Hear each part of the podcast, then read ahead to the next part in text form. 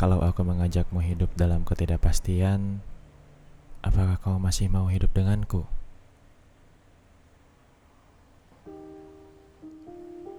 Hampir semua orang, jika dikatakan memilih sesuatu yang pasti dan tidak pasti, sepertinya rata-rata akan memilih yang pasti. Yang pasti katanya. Sehingga hidupnya terjamin. Sehingga dia tidak perlu lagi khawatir terhadap sesuatu yang tidak pasti. Berbelit-belit ya. Tapi bukankah memang kita selalu membawa hidup ini dengan cara yang berbelit-belit? Ya, kita pikir kita kritis. Padahal sebenarnya kita hanya kebingungan karena tidak ada petunjuk yang datang kepada diri kita. Tidak perlu terlalu terburu-buru untuk mengakuinya. Toh, setiap orang pasti mengalami masa di mana dia merasa mana petunjuknya. Aku tidak memperoleh petunjuk apa pun. Dan dia pun memohon untuk diberi petunjuk. Dan dia pun mencari. Sehingga akhirnya ia hanya diminta untuk membaca kembali apa yang sudah dialaminya. Diminta untuk membaca apa yang berada di sekelilingnya sehingga bacalah. Mungkin kamu juga tetap kebingungan ya. Kebingungan dengan apa yang harus kamu baca. Apa yang harus dibaca? Bacaan apa memangnya? Tidak perlu jauh-jauh. Lihat saja di hadapanmu. Itulah yang harus kamu baca. Pertanyaannya, maukah kamu membacanya? Membaca hidup yang sudah kamu jalani membaca yang sedang kamu jalani, karena kalau mau dipikir-pikir, semuanya terjalani bukan sekedar untuk terlewati, tapi untuk diulas kembali, untuk jadi bahan evaluasi, untuk menyusun apa yang mau kamu lakukan hari ini.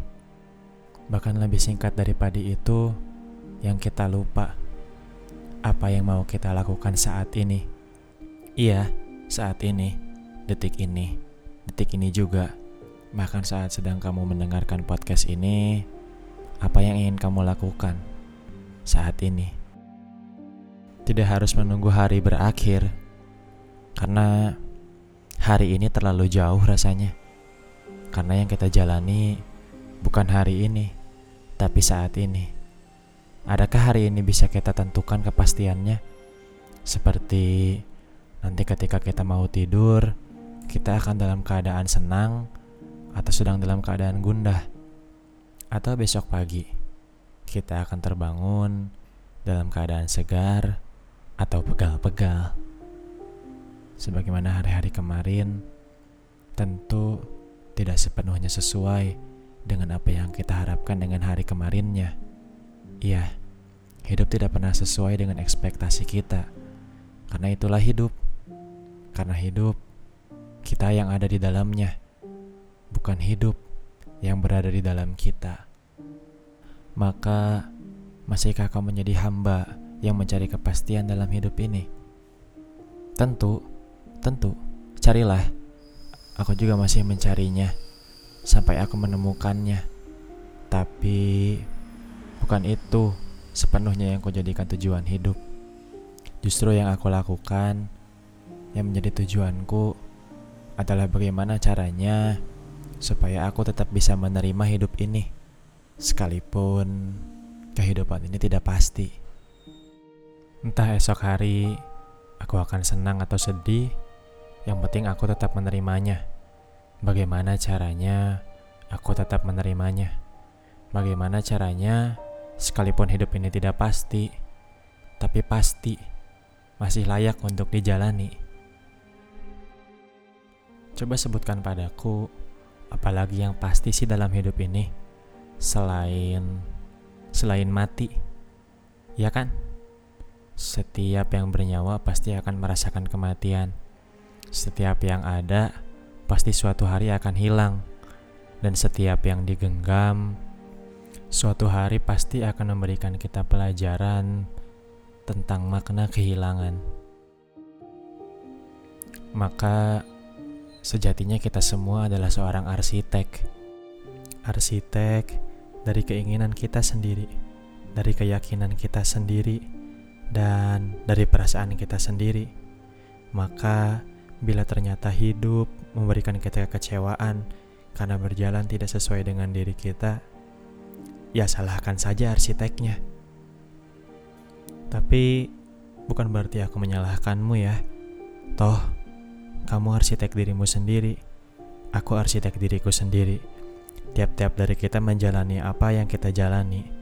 Aku tidak pernah berada di posisimu, begitu pula kamu tidak pernah ada di posisiku. Jadi, ya, silakan saja. Semua hal yang ada di dunia ini pasti ada resikonya.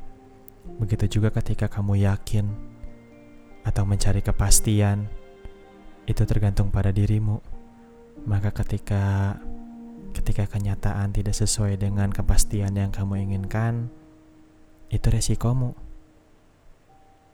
Jadi, masihkah kau akan mencari kepastian?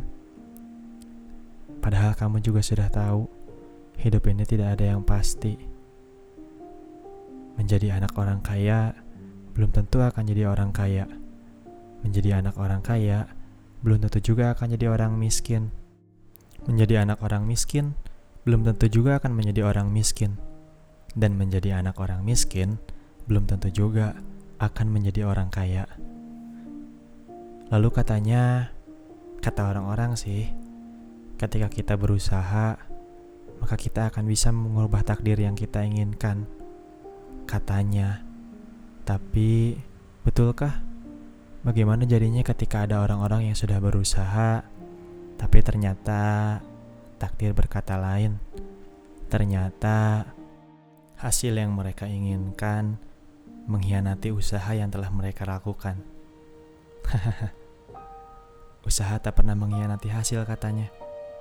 Menurutku, justru usaha dan hasil kerap kali saling mengkhianati. Ada yang kerjanya minimal, tiap hari kerjaannya mager-mageran, tapi hartanya dilimpahkan, usahanya berjalan, diberikan pasangan, pokoknya hidupnya keruan. Ada juga yang kerjanya sudah maksimal, banting tulang, tenaga, dan juga akal. Tetapi hasilnya ternyata nggak sebanding lelah yang gak berbuah, pontang-panting, tapi dompet tetap kering. Revisi demi revisi, tak kunjung di ACC. Ya, katanya hasil gak pernah mengkhianati usaha. Tapi kenapa dalam kasus kita, kita sering terhianati? Di lain kasus, orang lain enak banget. Hasilnya ada, padahal dalam usahanya mereka kerap berkhianat. Atau mungkin ini saatnya nunduk. Kita harus terima kalau cara lulus bukannya dengan tinjak tunjuk, tetapi dengan ikut petunjuk. Mungkin sedikit, mulailah mengalah. Akuin kalau diri kita makhluk yang lemah, yang sering lupa untuk memohon dikuatkan agar nggak gampang kalah. Mungkin bukan hasil yang berkhianat, tapi persepsi dan ekspektasi yang kita bangun. Kita arsiteknya. Berprasangka kalau orang kerjanya minimal, tanpa cukup berkaca, kalau usaha sendiri masih jauh dari yang namanya maksimal. Keaguanku. Gak selamanya usaha dan hasil tidak saling mengkhianati ya. Keduanya sama-sama bisa saling ingkar janji. Gak ada yang pasti Gak ada yang pasti di dunia ini. Yang pasti dalam hidup itu, hidup sudah pasti gak akan berjalan sesuai dengan kehendak kita.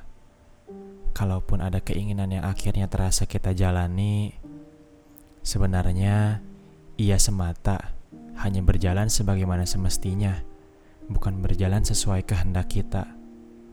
Hidup hanya minta kita belajar bahwa seutuhnya kita tidak akan pernah bisa menjalankan hidup sesuai kehendak kita, tapi kita sendiri yang diminta untuk memilih mau atau tidak untuk menerima berjalannya hidup yang dikehendaki untuk kita. Entah kita suka, entah tidak nyaman, ya, entah bagaimanapun. Kita semua digiring secara halus untuk menerima. Digiring dengan begitu halus untuk menerima kalau hidup nggak pasti. Jadi, bagaimana dengan tawaranku? Tawaranku untuk hidup bersama denganku di tengah badai ketidakpastian. Tugasnya tidak rumit. Tugasnya sangat sederhana. Tugas kita hanya memastikan memastikan apakah hidup akan berjalan sesuai dengan keinginan kita atau tidak. Apakah hidup akan berujung mengecewakan dan menyedihkan atau justru memuaskan dan membahagiakan. Ya, soal kecewa dan puas itu pilihan sih, tergantung kita. Yang jelas, dalam hidup yang gak pasti, tugas kita sebagai manusia adalah memastikannya.